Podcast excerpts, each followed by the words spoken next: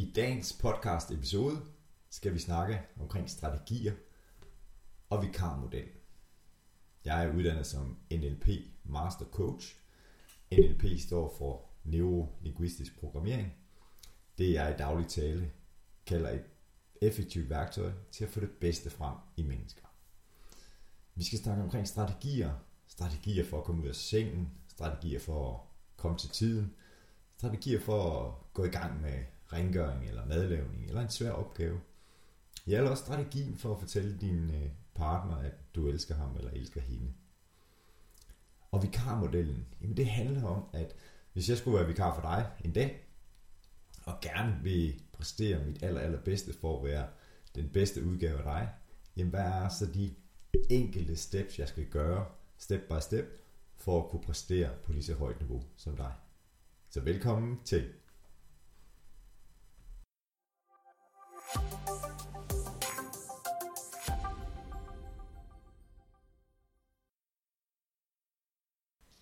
Jeg har aldrig været så topmotiveret før i mit liv.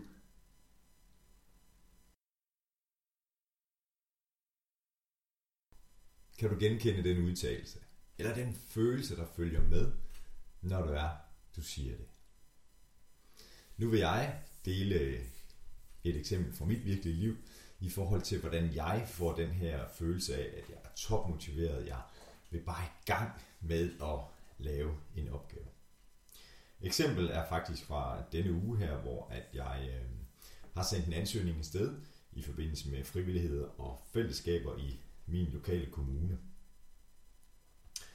Og det er et spørgsmål om, at jeg kan komme ud og lave noget for skoleelever eller teenager, som er ramt, enten i form af, at de føler ensomhed, eller har overvejet at lave selvskade på sig selv, eller at de føler, at trivslen i klassen ikke er så god, som den burde være.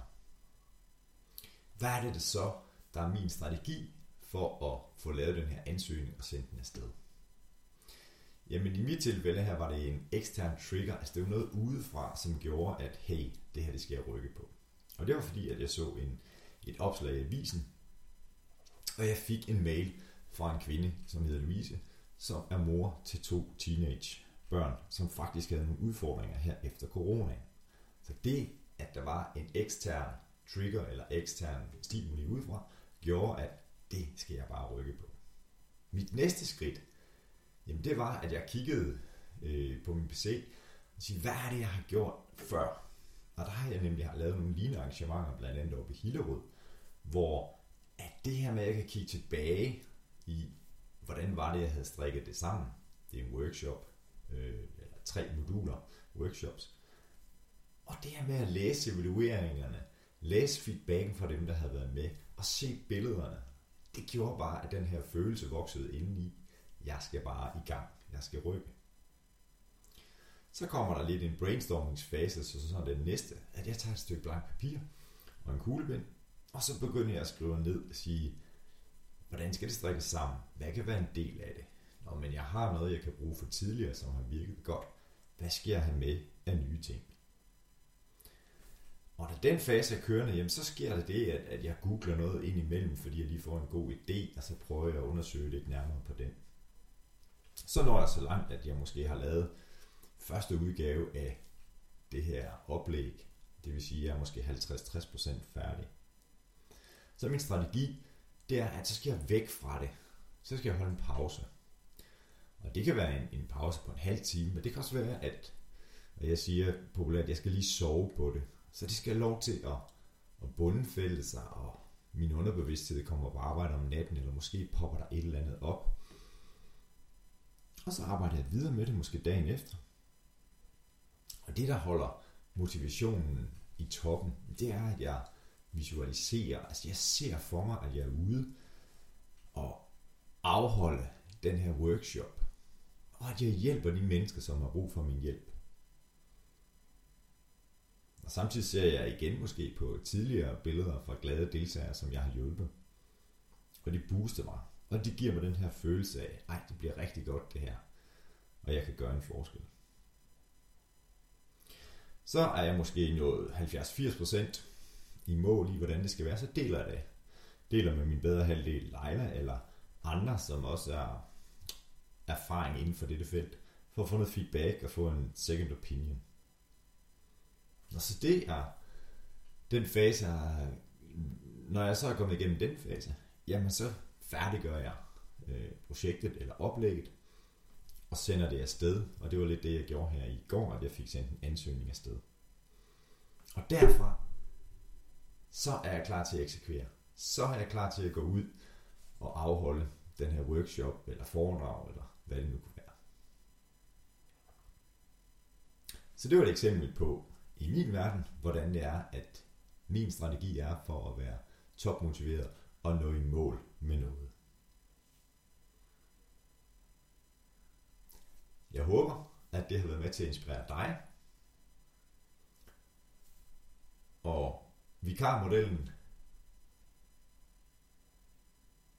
er en rigtig god måde at angribe det her på, til at afdække dine strategier for, hvordan du gør A eller B, og om det er den rigtige strategi.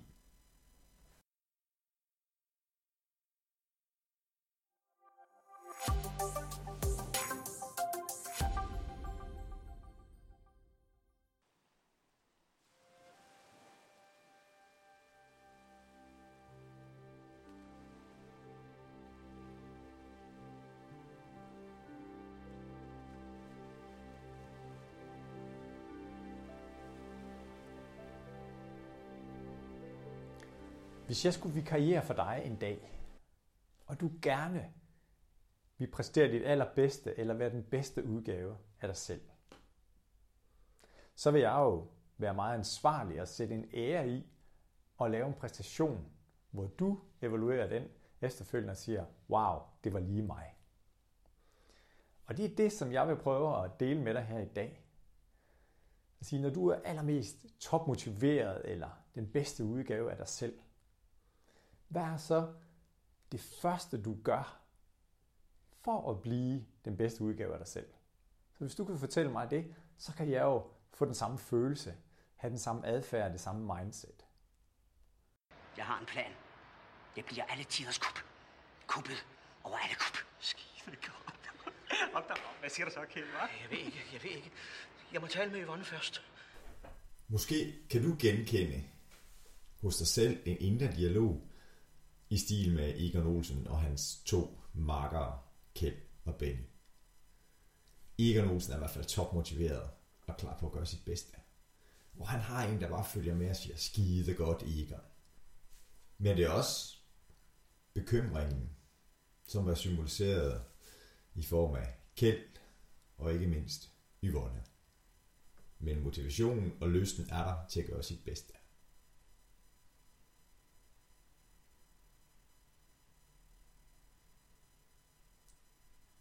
Så når du skal finde din indre Egon Olsen, hvad er det så du gør?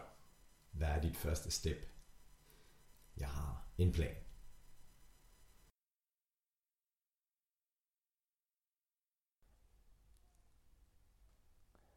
Så når du skal være den bedste udgave af dig selv, hvad er det, der trigger det? Hvad er det, der udløser det? Hvornår er det, du ved, at det er på tide at være for eksempel topmotiveret? Hvad er det, der trigger det? Sige, nu er det på tide, at jeg skal være topmotiveret. Det kan være en præstation, eller en forhandling med en kunde, eller at du skal udarbejde noget materiale. Så hvad er det første, du gør? Eller tænker? Og når du har gjort det, hvad er så det næste?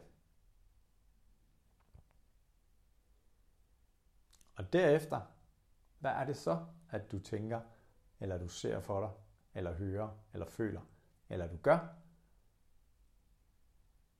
Og hvis der er et fjerde trin, så prøv at fortælle mig det også. Så på den måde, hvis du helt konkret og specifikt kan fortælle mig, hvad er det, at jeg skal se, høre, føle og tænke og gøre, for at jeg kan være i stand til at vikariere for dig på bedste mulige vis. God fornøjelse med øvelsen.